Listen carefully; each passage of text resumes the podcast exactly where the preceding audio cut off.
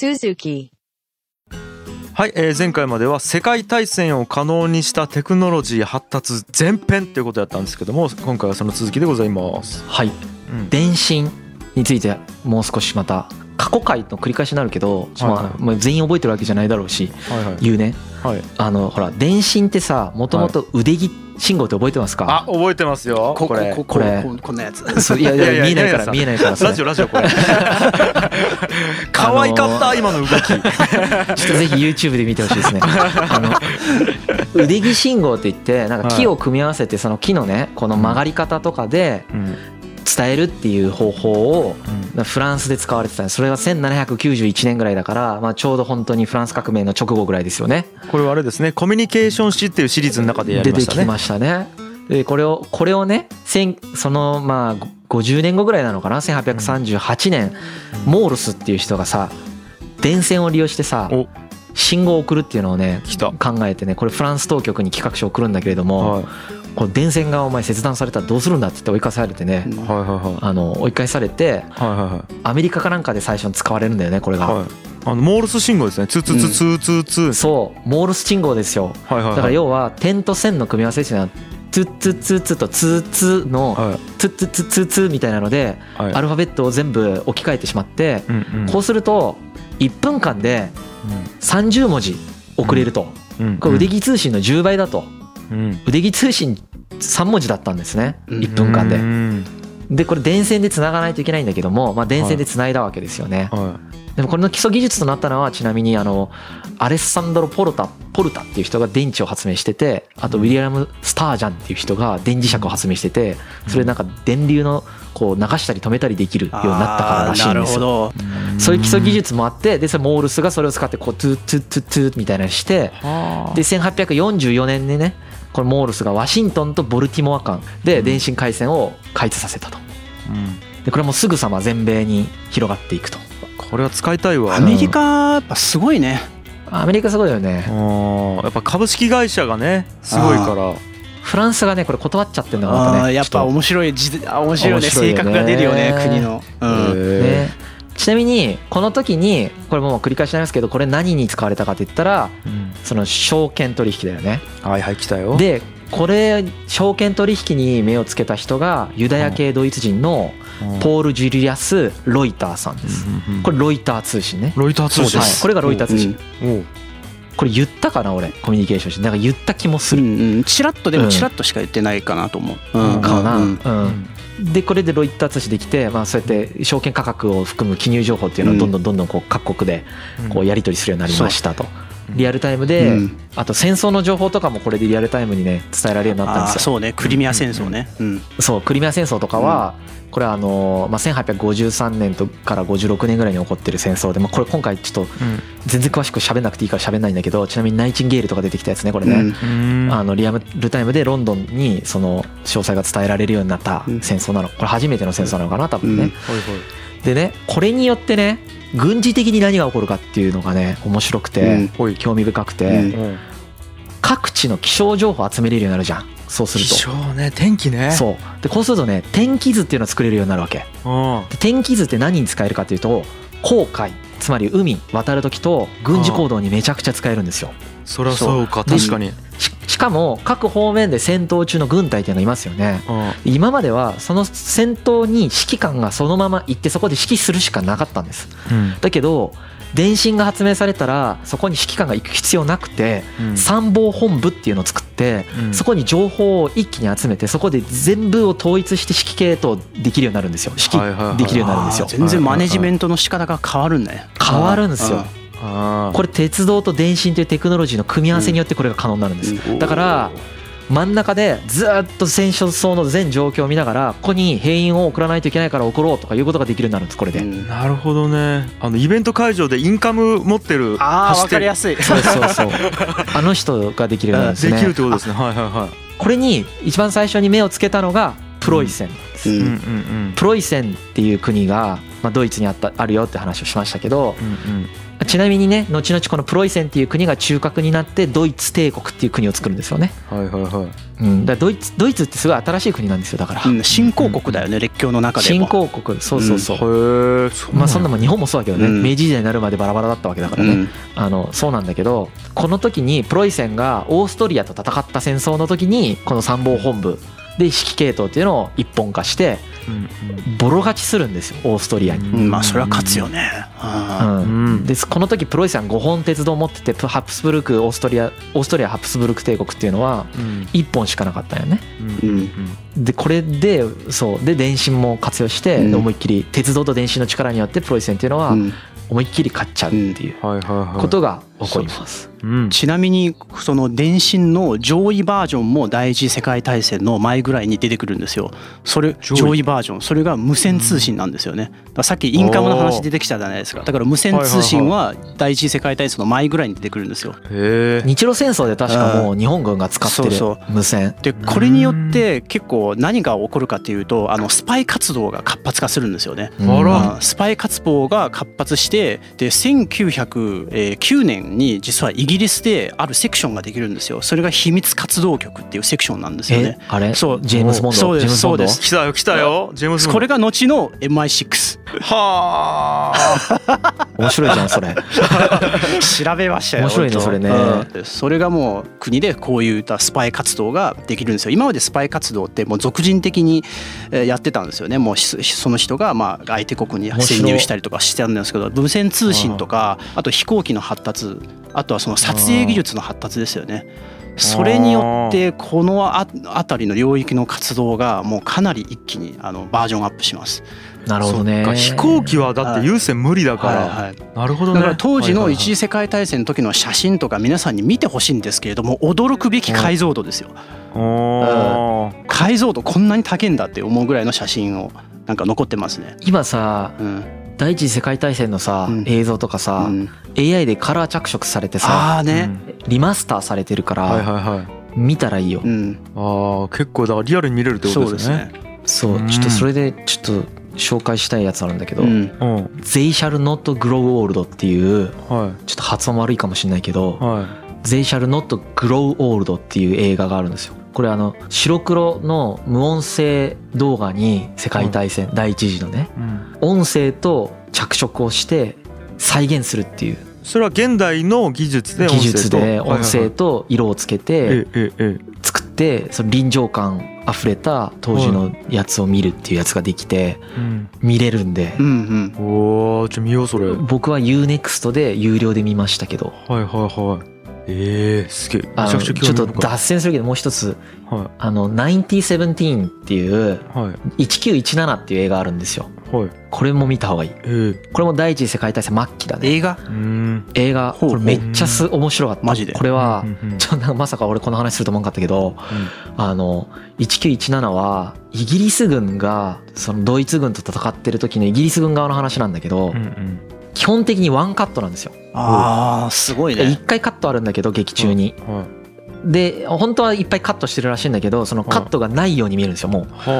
ずっと撮ってるように見えるんですよ。だから何が起こるかっていうと、はいはいはい、ずっと一緒にいる感覚になるんですよその劇中の人と。ドキュメンタリー見てる感じで映画見れますんで没入感やべえんだすごいすごい映画だった。見たらいい。面白そう。これは今多分 Amazon プライムとかでも見れると思います、ね、1917っていう映画ですね。はい皆さんもぜひ、ね、1917ですね、うん、はい、はい、ちょっと脱線しましたけど、はい、っていう電信の発達がありつつですね、うん、あとは日露戦争と世界大戦の間の10年間の間に勃興した産業っていうのもあるんだよね、うん、一つが石油、はいはい、で石油ってさもう紀元前3000年ぐらいの時点でもうメソポタミアで存在確認はされてたらしい、うんうんうん、だけどこれが産業として使おうってなったのは1859年だから、うん、5000年後ぐらいだよね、うん、5000年かかってんすね。そうそうそう石油の価値に人間が気づくまでに。そうそうそう。で最初はね照明用の灯油として作ってたんだって、はいはいはい、でこれがなんでそのめちゃくちゃ掘られるようになるかっていうとですねエンジンなんですよね。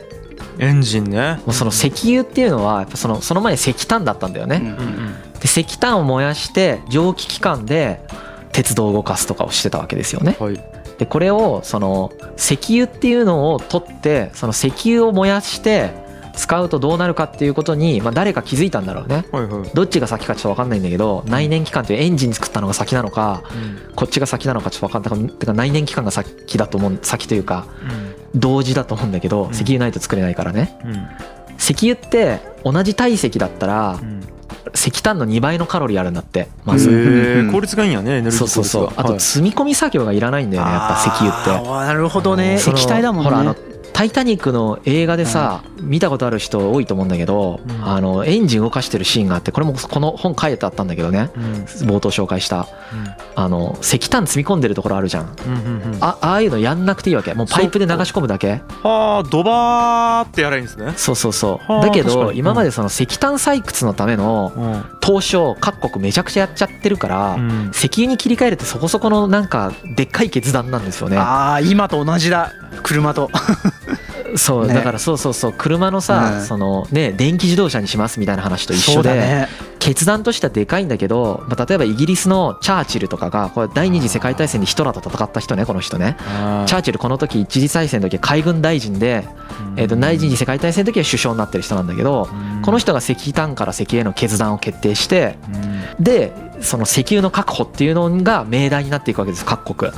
でここら辺からちなみに中東っていうところが取り合いになるんですよねそれで今でもこんな感じで今の世界でもそこは取り合いだよねっていうはあはあはあなるほどね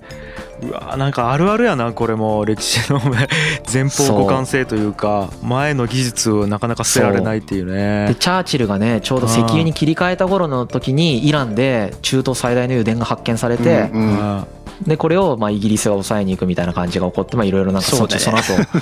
いろいろ僕も大して詳しくないですけどいろいろあるわけですよねなるほどここはねでこの石油っていうのを使ってまあ最初照明に使われてたんだけれどもその蒸気機関ではなくて内燃機関って言って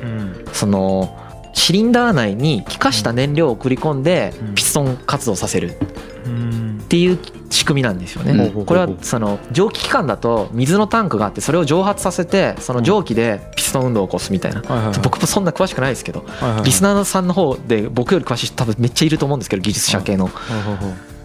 いはい、まあ、そういう風な構造の違いがあるそうなんですね、うんうんうん、で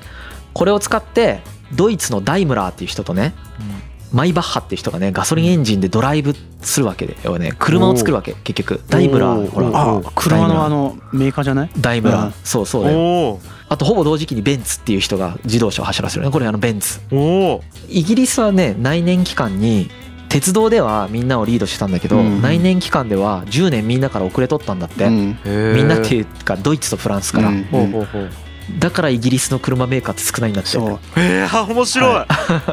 い、そうだよねフランスプジョーとかさ、うん、ルノーとかさあるじゃん、はいはいはいまあ、イギリスもロールスロイスとかあるけどあれもともとほら飛行機だしね、うん、だけどほらドイツとかが強いのはやっぱなんか内燃機関への着手順みたいですよスタートが遅れてたからか、うん、そうですねあこれも後で喋ろうと思ったんですけどイギリスってその産業革命のまあ第1号っていう位置づけじゃないですかでその時はもうやっぱ石炭とか蒸気とかあとはまあ鉄道とかがメインなんですよねで第二次産業革命っていうのが実はドイツとかで起こったんですよねそれっていうのは一歩進んだ新しい技術なんですよ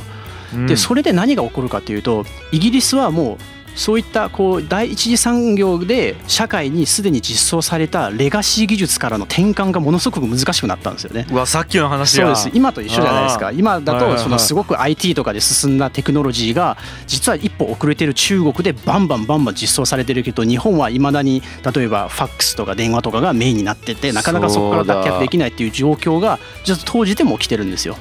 キャッシュレスもそうですよねめちゃくちゃ面白いよね、うん、これが当時イギリスと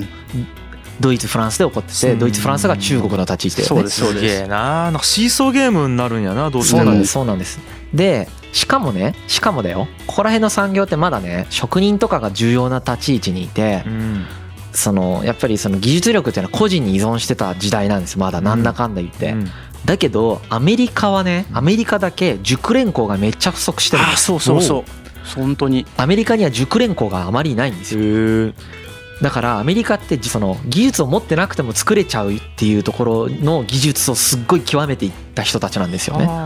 そうすると何が起こるかっていうと、結果的に大量生産が誰が一番得意かって言うとアメリカが一番得意なんですよ。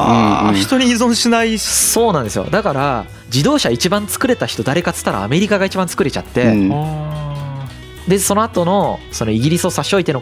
経済成長っていうのもアメリカが一番なのは、こういう時のその彼らのその更新性だよね。熟練工が不足しているという更新性が自動化を早めた結果、 その後の強みにつながっていくんですアメリカは、うん、これもシーソーゲーム、ここでも起こってなんなんや、よう分からんわ。なんか発展したがいいのかどうか、うん、なんかイギリスではそのアイルランドからの移民とかが入ってきたので、結構安い労働力が確保されてたんですよね。だから結構それであまり自動化とかその自動化だったりとかそういった機械化の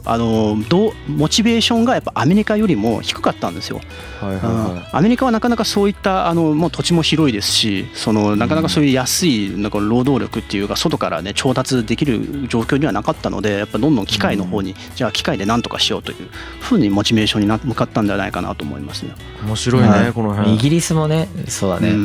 人件費は上がってて機械化していったんだけど、あー、そうあるね、そうね、そのアメリカは大量生産がやっぱ得意だった。なるほどね。不足してたからね、うん、そのなるべく属人性をさらに排していったっていう、はいはいはい、イギリスよりもそこで最終的には上に行っちゃったっていうところ、ね、面白いっていうところと、うん、あとはその内燃機関が発明されたことによって今度潜水艦とか作れるようになるわけ、うんうん、でもう一つ作れるようになったのが航空機ですね、はいはい、航空機っていうのはもともと自転車天を経営してたライト兄弟、うんうん、これもうみんな知ってると思うライト兄弟は飛行機ね、うんうん、はい、ライト兄弟の前にももういろんな人がね、そうそうやってるもんね、その飛行実験してるわけ、うん、ライト兄弟が初めて成功したのがそのエンジンで1903年に12秒間で37メートルの飛行に成功したんだって、うんうん、でそこから航空機っていうのがまあ出てくるわけですよね、うん、ちょっとずつね。これはだからエンジンを小型化してちっちゃくしていって積んでやっと飛べるようになったっていう状態ですよね、うんうん、まあ、そういうことが起こりますと。でこのようなまあ技術の発達にまあ繰り返しますけど、その資本主義がくっついていきます、うんうん、で19世紀の半ばこの資本主義っていうのを推し進めてるのはイギリスですね、うん、でイギリスはまあ金本位制ってすごい前お金の歴史の時に多分言いましたけど、決済為替変動リスクが減るやつだよね、はいはいはい、に切り替えて資本取引が世界的にまあこっちの方に切り替えていってやりやすくなっていきますと、うんうん、でこれでそのまあ繰り返しになりますけど、マーケットが世界マーケットになっていったんで、株式会社は頑張れば頑張るほど売れるようになっていくわけだよね、はいはい、っていうのがありながら、兵器の大量生産っていうのが始まるんですね、はい、でこの大量生産っていうのもよくよく考えたらさ、それだけそのさっき言ったみたいに鉄道で何百万人も動員できるようになる背景にはさ、うん、そもそも銃を大量生産できないとダメなんですよ。そうだよね。そうだ。うん。ってことはこの時すでにその技術もやっぱこう全部が歯車として揃ってんだよね、うん、一つでも欠けてたらやっぱりね、うん、できなかったわけ、うん、だけどやっぱりそのニーズがあるからそこにキャッチアップしていくわけですよ世界が、うん、でこの時銃に関しても2つの技術発展がありまして、一つがライフリングっていう技術です。これは銃身っていうほら筒の部分ね、銃のほら長い筒の部分に内側に渦巻き状の溝を掘るんですよ。で弾がほらまん丸じゃなくて C の実型のね弾に変えて、でこれがこう回転しながらね発出される。そうするとその安定するし軌道が射程距離が5倍になるんです。で同時に今までほらこう火縄銃みたいになんていうのこう弾が出るところからこうやって詰めてたんだけど、火薬とあれを弾をね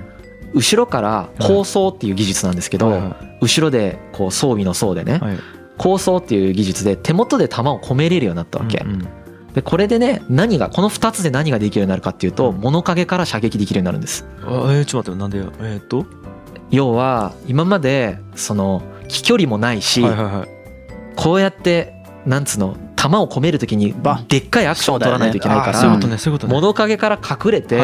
パンパン撃つっていうことが実はできなかった。ちっちゃいアクションでもう弾を込めれるようになった。隠れながらこうやって弾込めて遠くの敵撃つっていうのはこれでできるようになるわけ。暗殺できるようになるね。そう、これができないから信長とかの火縄銃の時代は3列で戦ってたりするわけよ。これができるようになったから、このあと第一次世界大戦は塹壕戦っていって隠れながら撃ったりとか突撃するんだけどね、突撃しちゃうんだけど、そういうのも出てくると。戦い方のレベルが上がったんです。そうです。でこのライフリングと高装の銃を大量生産、誰が一番できたかって言ったらこれもやっぱアメリカだったわけですよね。はいはいはい。これはやっぱりさっきも言いましたけど、若者が多いからアメリカって熟練校が不足してるわけ。みんな夢見る若者だらけだから、熟練したなんかマイスターみたいなやつが少ないわけですよ。その人たちで量産体制っていうのが逆にできちゃうわけだよね。でこれを民間工場での生産でやっていくということが起こります。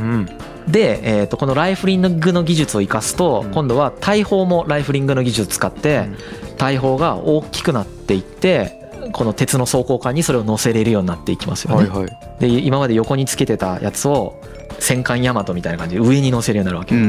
艦上に乗せるようになるわけだよね。あとは有名なアームストロング社とかが出てくるよね、ここでね。でこのアームストロング社ってほら高杉晋作の時にも出てきたの覚えてる？はいはい、アームストロング砲。上海に行った時にアームストロング社の砲台見て衝撃走っていい考え方変わったやつだよね。ありましたね。はい、もう世界史ですよ。だからこのアームストロング社とかも出てきてね、ここら辺でこう兵器のその自由貿易っていうのでやっていくわけですけども、これでだいぶもう第一次世界大戦の技術が揃ってくるわけです。はあ、すげえ。今まで言った蒸気船であるとかその装甲艦であるとかね、ライフリングとか潜水艦とか航空機とかその自動車であるとか石油であるとかね、そういう技術が揃って、参謀本部電信の技術であるとかね、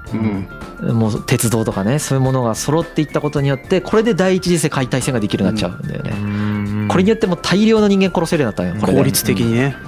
効率的にもう大量の、今までそんなに殺そうと思っても殺せなかったんですよ。頑張っ殺したかったとしても、これでねもうびっくりするぐらい人を殺せるようになっちゃったっていうのが。そうだね。そのでこういう状況は多分当時の時代ではもう初めてだったから、もうそういう大量に人が殺せるっていうリスクは誰も想定できてなかったかもしれないね。まさか誰もできてないと思うし、これでねもう一つ皮肉なことが起こるんですけど、軍艦っていうのはね砲弾の射程距離があるじゃないですか。